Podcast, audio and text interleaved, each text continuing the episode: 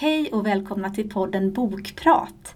Vi som driver den heter Hanna. Och jag heter Lotta och vi jobbar som bibliotekarie på Jenny Nyströmskolan.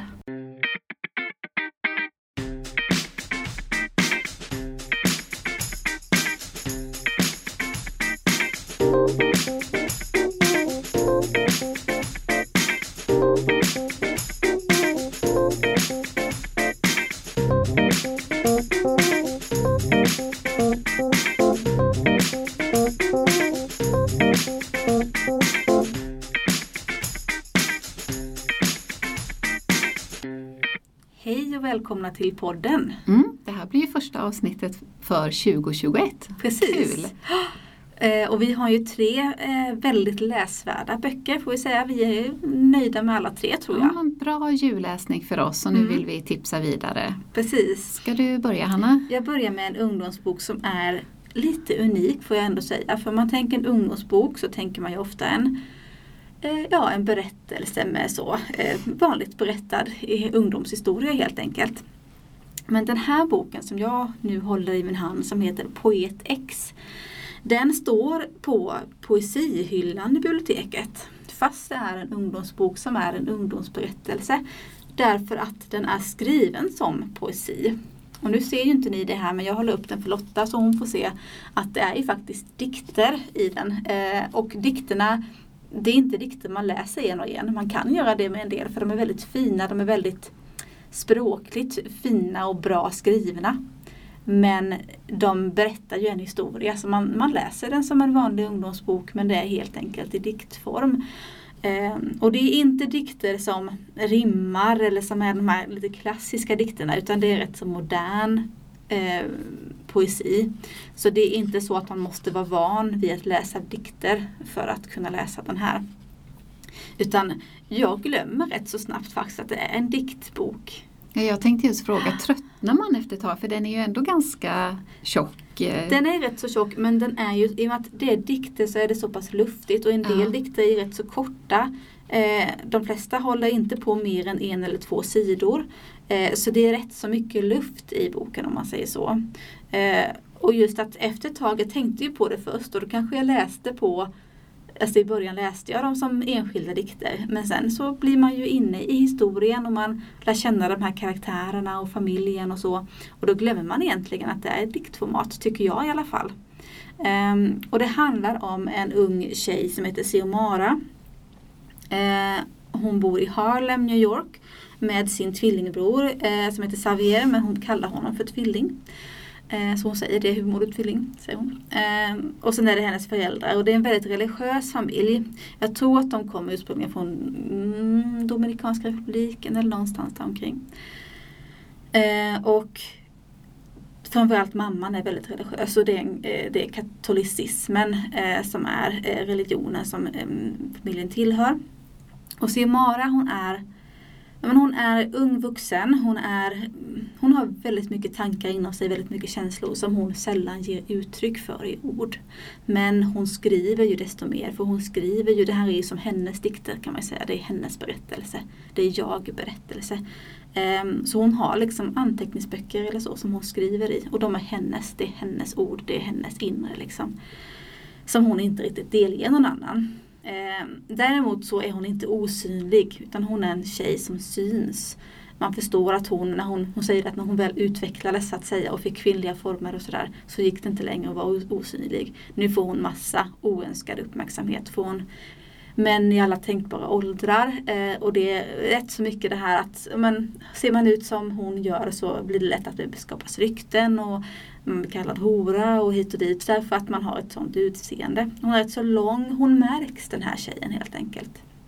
Fast hon egentligen inte vill. Och hennes försvar mot det har alltid varit knytnävarna. Alltså hon är väldigt fysisk, hon är det någon som är på henne så pucklar hon på tillbaka liksom. Eh, och hon har alltid varit den som försvarat sin tvillingbror för han är lite mer spensligt byggd, lite mindre och inte alls den Eh, vad ska man säga, den här lite aggressiva tonen som hon kan ha. För hon är verkligen direkt där och försvarar sig eh, och står upp för sig själv. Eh, medan han inte gör det. Så när hon, någon har varit taskig mot honom så har hon varit där och pucklat på. Ehm, så hon, har, hon är ju en stark person. Men man kan väl säga som så att relationen till mamman är en helt annan. Där kan hon inte där kan hon ju inte använda knytnävarna förstås. Och där har hon inte så mycket utan där, där är hon liksom lite grann på sin mammas nåder. Och mamman är väldigt kontrollerande. Främst men gentemot henne. Inte så mycket mot tvillingbrodern. Men just gentemot henne. Um, och det är, men gör hon någonting som mamma tycker är fel då eller inte i, i linje med religionen så är det, då sitter vi och ber här nu eh, i en halvtimme och, och, och, och sådär. Så att det, mm. Och det som händer i boken är att Simara träffar en kille som hon har någon kurs med tillsammans i skolan. Som heter Aman eh, och där uppstår ju lite kemi då, lite tycke. Och hon lyckas smussla till sig ett sätt att umgås med honom fast hon annars inte alls får umgås med killar. Ehm, utan det är hon väldigt sådär att hon ska gå direkt hem och sådär. Eh, men Aman lyckas hon smussla till sig en möjlighet att umgås med. Och det blir att först pratar de bara, lyssnar på musik men sen kommer första kyssen och sådär. Hur gammal är hon? Ja, alltså, hon är nog, om man säger att hon är 17 och 18 ja. och sånt där. Eh, hon är inte liksom vuxen än. Nej. Hon kan inte flytta hemifrån än, hon går ju fortfarande i skola. Eh, men hon är ju definitivt ung vuxen om man säger så. Så det, det blir den här familjesituationen och den här ja, relationerna i den här lilla familjen som kommer fram och sen är det den här unga tjejens röst som hon, ska hon göra den hörd. Um, hon har en väldigt bra engelska lärare som manar henne till att vara med i sådana här poetry slams och eh, spoken word grejer där man då läser upp sin, sin poesi. Och det här är ett stort steg för henne så hon, någonstans vill hon men hon vet inte om hon vågar. Um, och sen är det det här att ja, hon tvingas gå i någon slags konfirmationskurs på tisdagar och då är den här poesigrejen på tisdagar och då kan hon inte det och sådär. Eh, så att ja, det, hennes egna vilja krockar helt enkelt lite grann med mammans vilja kan man väl säga. Eh, och det blir så småningom en full krock kan man säga. Eh, så jag tyckte verkligen om den. Eh, jag tyckte den var en jätte bra ungdomshistoria. Just det här att slitas mellan vad man själv vill och ens föräldrar som kanske har andra tankar och planer för en. Eh, vilket kanske är många som kan känna igen sig i på olika grader. Det kanske inte behöver vara så extremt eller så eh, tungt om man säger så som det är i den här boken. Men man kan ändå känna igen sig i den situationen. Um, och sen är det också jättekul formmässigt tycker jag. Ja, jag tänkte just fråga, känner man att just formen tillför någonting ja, till historien? Ja, det tycker jag den gör. Ja. Och man, man får ju verkligen, det här är ju hennes anteckningsbok egentligen. Det här ja. är hennes tankar. Det är det som hon inte vågar säga. Eh, eller som hon håller för sig själv. Och hon är ju jätteduktig på att skriva. Eh, och det är jättesnyggt skrivet och det är bra dikter. Och en del verkligen kan ju stå för sig själva som en riktigt bra dikt. Medan de andra är ju en del av hennes berättelse. Så det är någon form av dagbok egentligen fast i diktform. Eh, och riktigt snyggt gjort bitvis. Så jag gillade den verkligen. Eh, jag tycker om också den här karaktären, den här tjejen som då kallar sig för Poet X då, för Siomara stavas ju med ett X i början. Eh, att hon, hon är så färgstark person som inte riktigt får utrymme för sin färgstarka personlighet på något vis. Eh, jag gillar henne, jag tycker om henne. Och även om den ligger då på en, eh, 350 sidor så är den ju rätt snabbläst i och med att den är så luftig. Det är ju inte text rätt upp och ner på varje sida utan den är ju eh, ja, väldigt, rätt så lite text ändå egentligen kan man säga.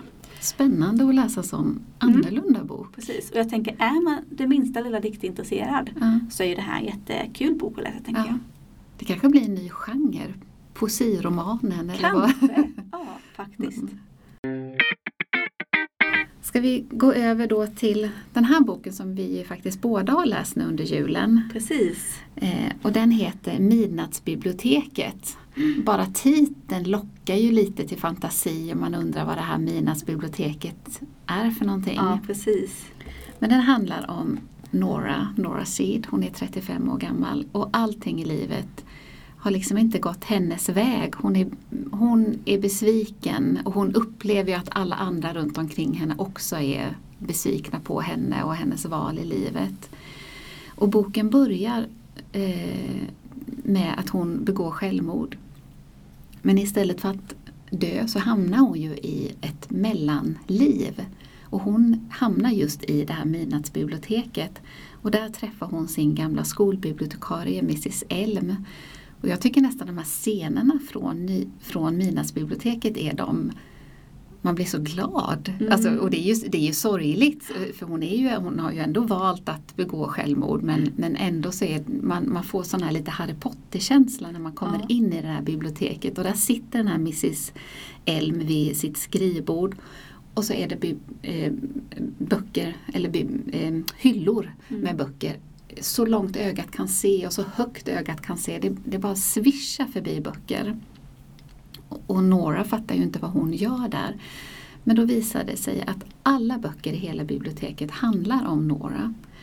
Ehm, och hade hon valt annorlunda, och det kan ju vara ganska små beslut i livet som styr hur resten av livet och vem man träffar och vilka val man gör. Men även hennes små val i livet leder ju till olika liv. Och då varje bok i det här biblioteket representerar ett liv som några då inte valde. Mm. Eftersom några är besviken på sitt liv så får hon liksom en chans här nu att återuppleva eh, flera olika liv som hon hade kunnat leva.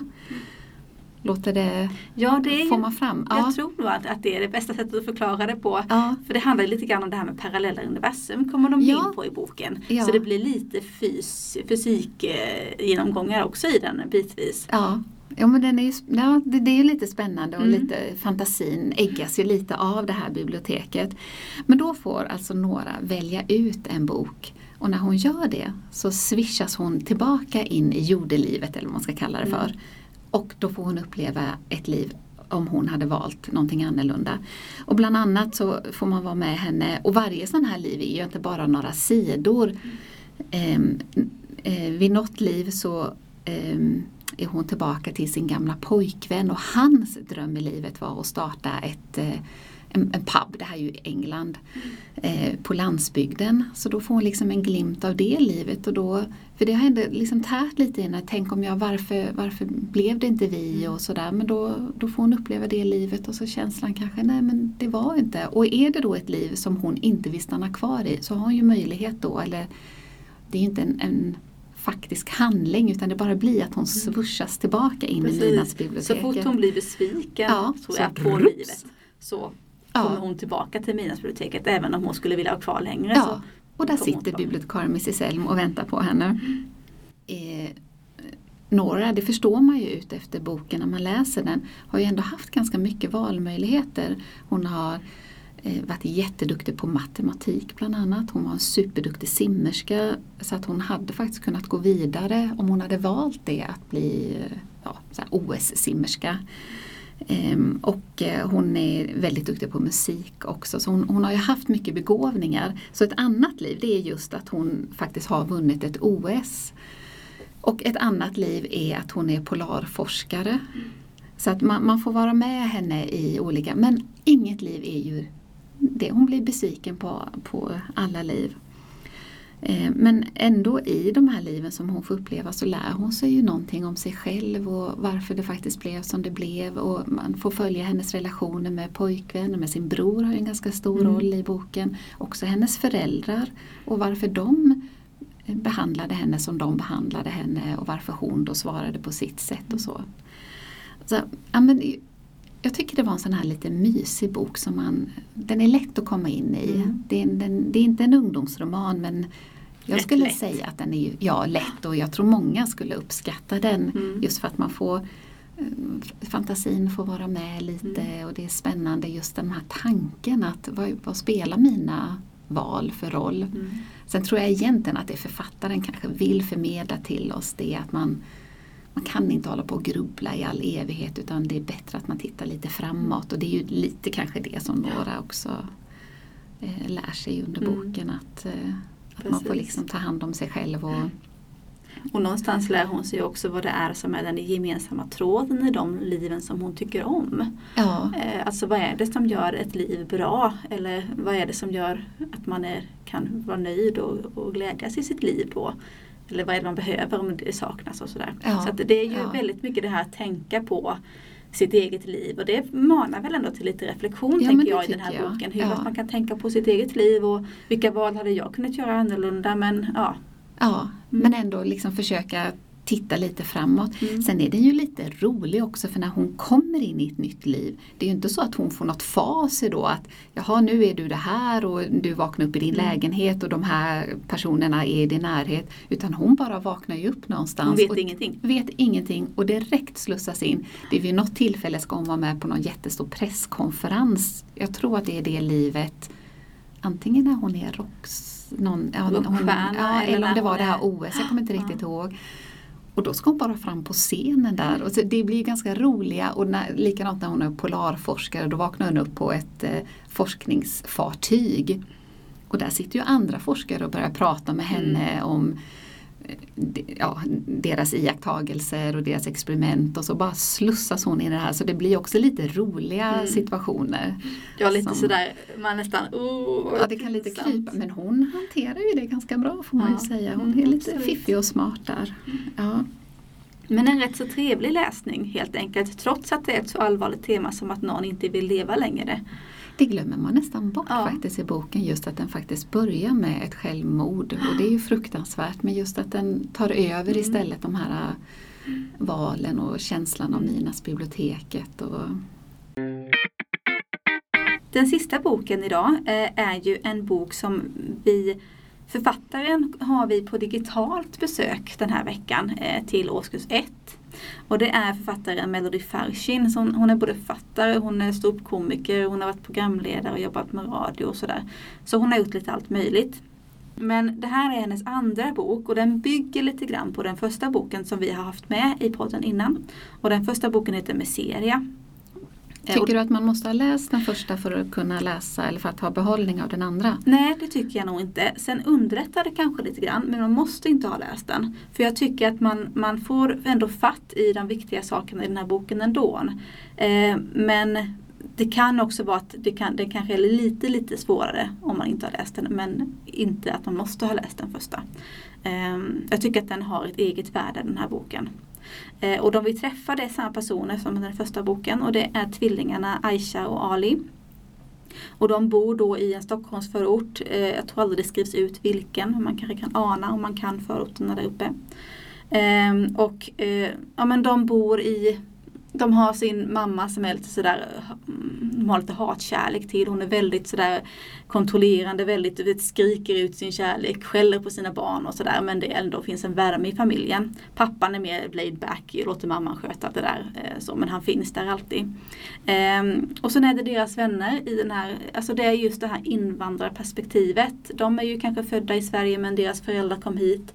Eh, och eh, det är en viss typ av språk, en viss typ av slang som kommer fram väldigt tydligt i boken.